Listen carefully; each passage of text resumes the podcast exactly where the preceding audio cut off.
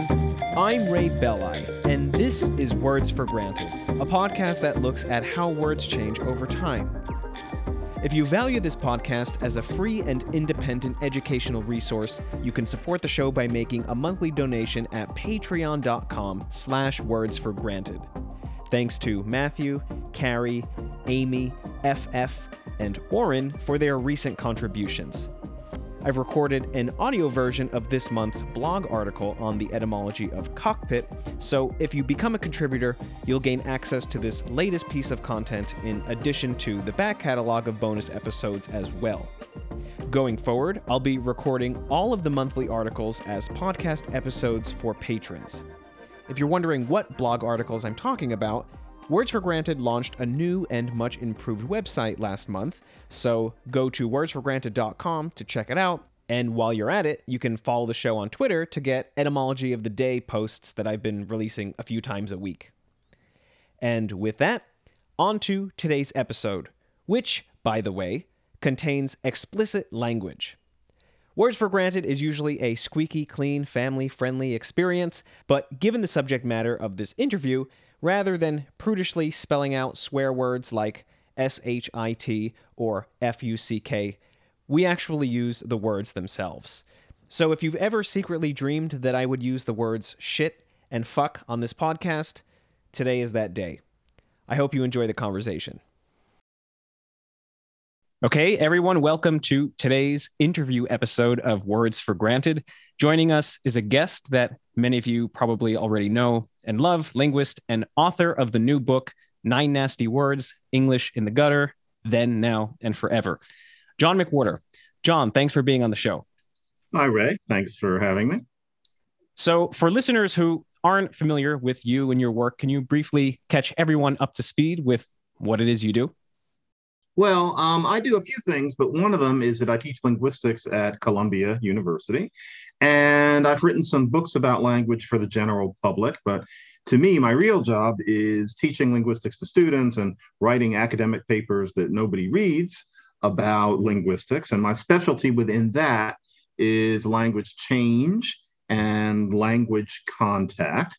I think on a lot of like the t-shirt version is that I study Creole languages, which I do, but in real life, more broadly, I'm interested in just language diachrony and language contact all over the world. So that's roughly what I do. Got it. So, why, uh, given that background, uh, why a book about swearing?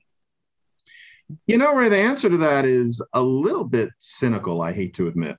I had a thought that there are four books about language that the general public really wants to read. One of them is about universal grammar. Steve Pinker already wrote that book. One of them is a book saying that language is going to the dogs. Lynn Truss already wrote that book 20 years ago. Gretchen McCulloch just got to the one about language and the internet and whether the internet is changing language. There's only one left, and it was one on profanity.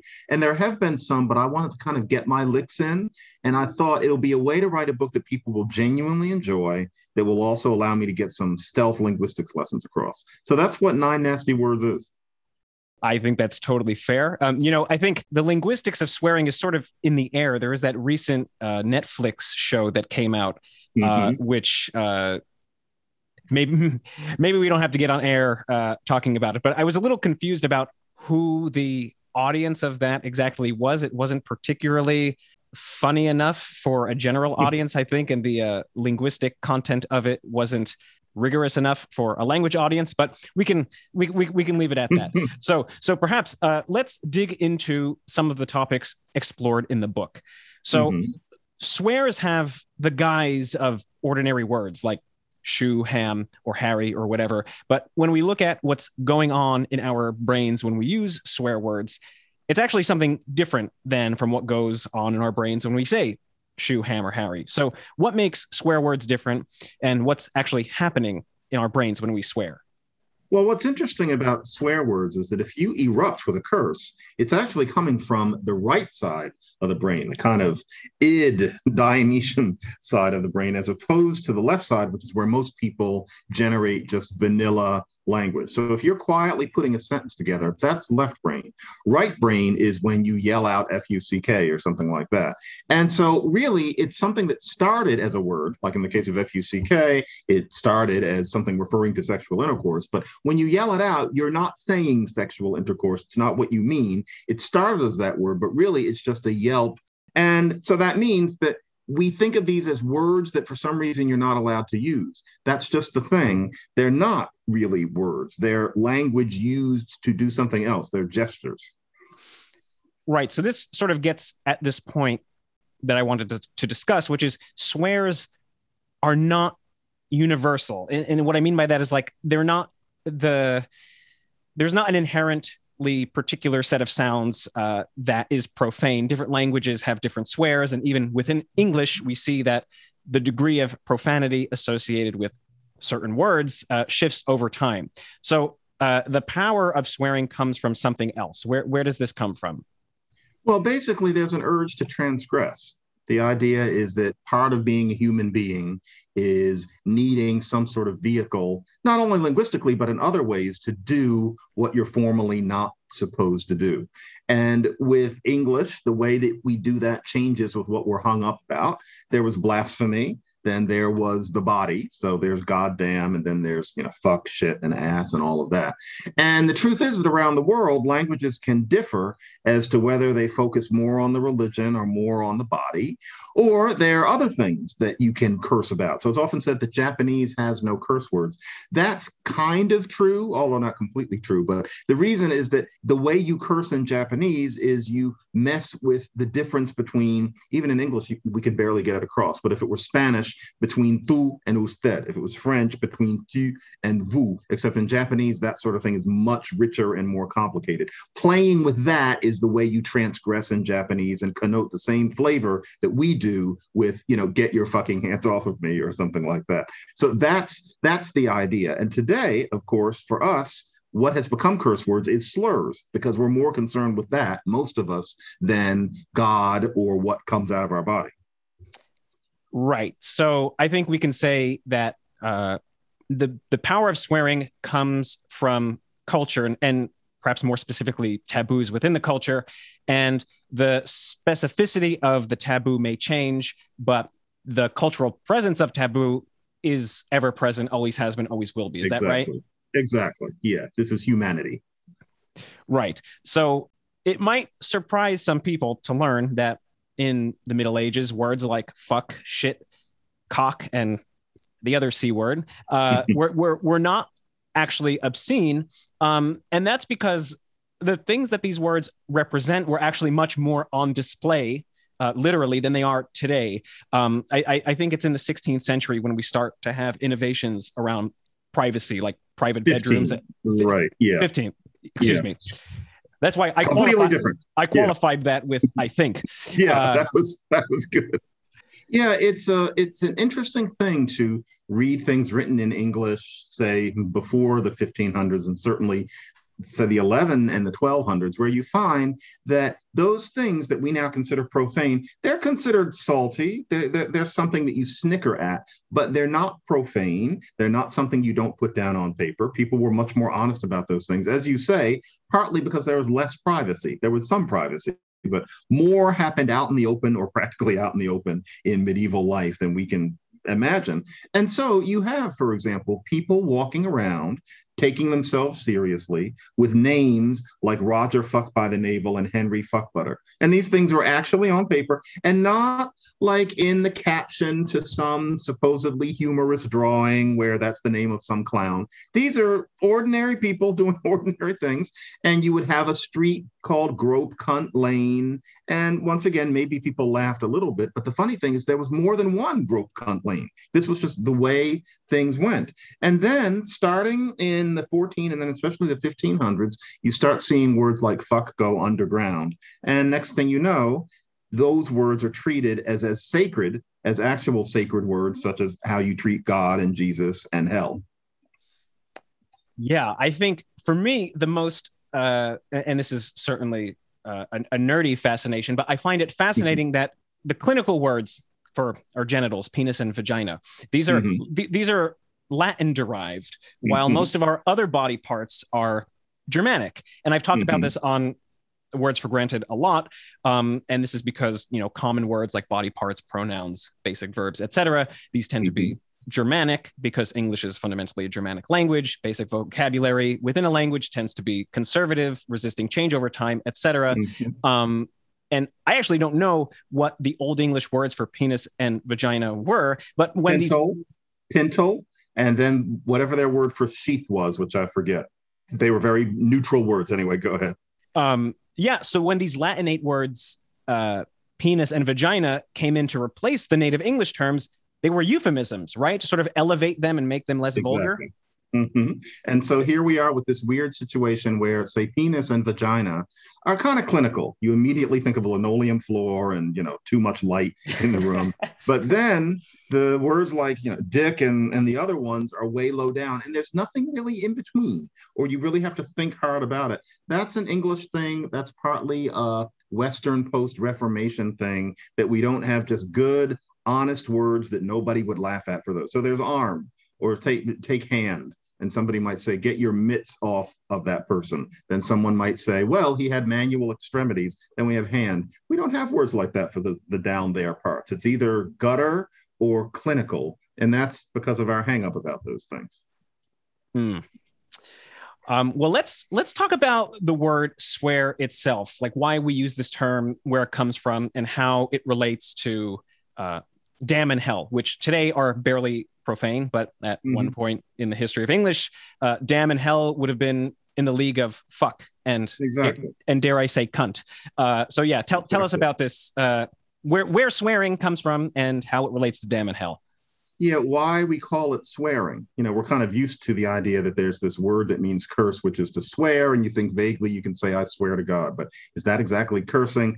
What that is is that at first the whole idea was the sincerity with which you swear to god if you're going to swear to god you're supposed to really mean it but you're not supposed to take it lightly if you swear to god or you swear to jesus or you swear to anybody about something trivial and you don't really mean it that was considered a sinful thing so swearing was short for swearing in vain, which of course people did because people transgress. But the idea was that the way you transgress is to say, oh my God, too lightly. Hence, you have all sorts of euphemisms that we still use, barely thinking of them as connected to those things. Jeepers Creepers is Jesus Christ.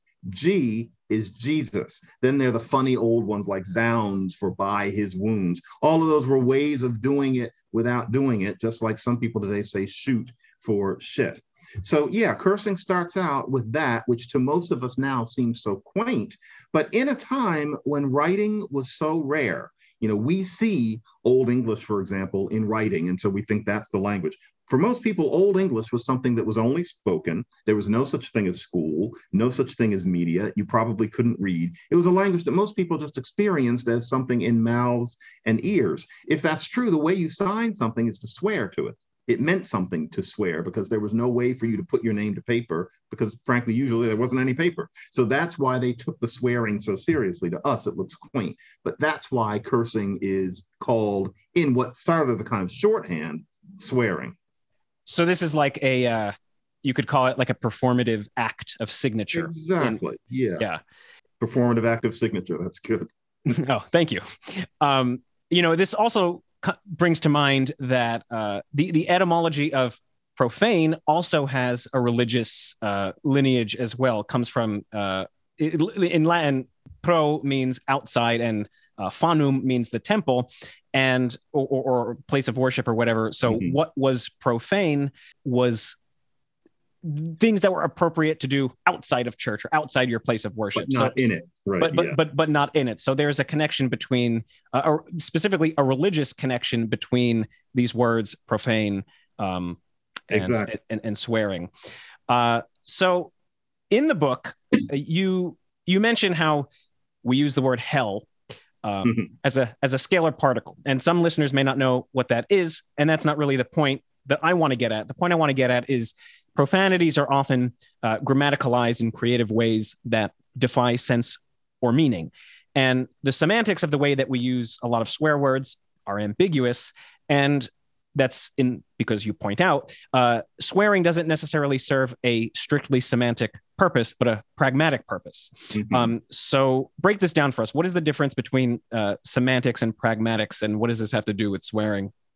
Well, pragmatics is a very unfortunate name. It's a it's a sad label because for real people, pragmatic means practical. And what pragmatics refers to is that there are aspects of a language that aren't about what you're referring to, but how you feel about it, what sort of feeling you're trying to convey, what sort of attitude there is, and subtler things like that. And so, for example, there is totally, if you say she's totally going to call you, what that means is not she's going to call you completely she's totally going to call you means you and I know that she is going to call you, even if some people who are not us would be inclined to think not. She's totally going to call. We know they don't. You don't think about it, but that's what totally means. That's not about meaning. That larger implication about what may or may not be going on between the two of you, that's pragmatics. Even in the sense of I'd even play the maid in that play is also pragmatic in usage. And one way you know you're dealing with pragmatics is when you would have a hard time explaining to a foreigner what it meant. So we all know how to use even. You know, in that play, I want to be in that play so badly I'd even play the maid. But imagine somebody asks you, "Excuse me, but you said you said even, even. What is this even?" I, what what is it? And imagine how hard it would be. I don't know what accent that was, but how hard it would be to explain to that person what it meant.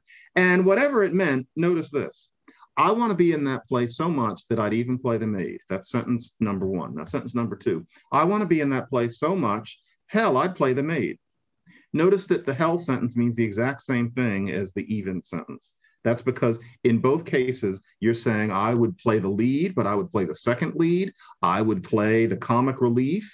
You know, it would go so far as me playing the maid. There are two ways of saying that. I'd even play the maid, and hell, I'd play the maid. And that means that hell, which starts out referring to this place that supposedly most of us are going to go, now that has become a piece of grammar. That has become something that means the same thing as pasty, little even. That's how, la- this is what I mean by the stealth linguistics. That's how language change happens, that something can go from meaning Hades to meaning this final one of a stepwise, extreme kind of possibilities. Right, and I mean, I think this is uh, the best example of this in the book. Is you uh, you provide this humorous, to, to me, humorous hypothetical chart of, of future English where ass is an adjectival suffix. Uh, so, was what, what is what is your thinking there? that actually could happen if people would just leave English alone. You say something like, "Oh, I'm going to get out a big ass pot." And it's going to be for spaghetti. And you think to yourself, that means that the pot is very large. But that's not what that usage of ass means because the one I use, I think, in the book, and which is useful, is imagine you have an overnight guest. That person gets up earlier than you, and you walk into your kitchen, and they're looking out the kitchen window, and they say, "Hey, look, it's a gray ass squirrel." Now, if they say that the squirrel is a gray ass squirrel, first of all, it has nothing to do with how gray the squirrel is. The person doesn't mean that squirrel's really gray, which, if you think about it, wouldn't mean anything anyway. And yet it's a plausible sentence. If they said, oh, look, it's a gray ass squirrel, you would know instantly this person comes from somewhere where squirrels are not usually gray you would instantly know, okay, this must be somebody who comes from where squirrels are white or something, because he's saying gray ass. And what he means is gray unexpectedly. And so big ass pot doesn't mean that the pot is very big. It means not just that medium sized pot you might think. Get something bigger than you're expecting. Get a big ass pot. That it's so subtle and it's not very that you can imagine a language going on into the future. And because it's subtle and you don't have conscious access to what it means, and it can be taken to mean just the adjective itself, you can have a language where this adjectival suffix was just there on any adjective. Many languages have an adjectival suffix, and ours would be this ass. And an etymologist would say, well, you know, that goes back to what was originally buttocks. And people would say, well, who'd have thunk it? That's interesting ass, or something like that. That could be the way it goes. Right. And, you know, this is probably exactly the way that like became the adverbial suffix, uh, L, mm-hmm. ly. Um, mm-hmm. That's the, what in the world is it doing there? It starts out meaning body, and now it's just this little lee, just step by step by step. Right. Um, okay, this is sort of a non sequitur, but uh, do you have a preferred past tense of shit? I um I really for me it's a gap. It because take a shit to me is crude, shat is a joke, and shitted is wrong. And so no, what whatever are you getting at? well, I well I was just thinking about this myself and I, I think I'm in the shat camp. I think I use shat seriously. I, I, I do use uh, the phrase take a shit and would n- certainly say took a shit or will take a shit. Mm-hmm. Um, mm-hmm. But yeah, sh- shat, shat somehow seems legitimate to me. I, I always think of it as sort of a neologism, which it was about 200 years ago. It started as kind of a little trick, but yes, it, it has become accepted. Yeah. Yeah, I, mean, I, I think I just uh, selfishly selfishly wanted John McWhorter's take on uh, the past tense shat. it's really it's well. Here's one for you: sneaking. If you did it yesterday, what did you do? Uh, I you, snuck. Not sneaked. No, I would say snuck. Okay, people vary on that. I like snuck too. Yeah, okay. People who will swear about sneaked. So I just wondered where you fell on that one too. Well, which which is the um more conservative of those two? Sneaked. It's Sneaked. changing to it's changing to snuck. Yeah. Uh, okay. There are there are holdouts. Yeah. Yeah, I'm I'm I'm a snuck guy. Um, great. Well, maybe we can we can wrap up by uh, discussing slurs. Um, I, I want your take on this sociological phenomenon where you know you have uh, a denigrated or offended group uh, who's called a particular sc- a slur, and then they actually reclaim the slur as a way of referring to each other. Um, women calling each other bitch, um, gay men calling each other a certain F word, African Americans calling each other the N word, Quakers calling each other Quakers. Um, which no one really finds offensive anymore. Um, but that did begin as an offensive slur, a derisive you know, term. I forgot about that. Yep, that's right. Yeah. Um, so why? Why do? Why might a denigrated group uh, appropriate that slur uh, when that slur is used against them?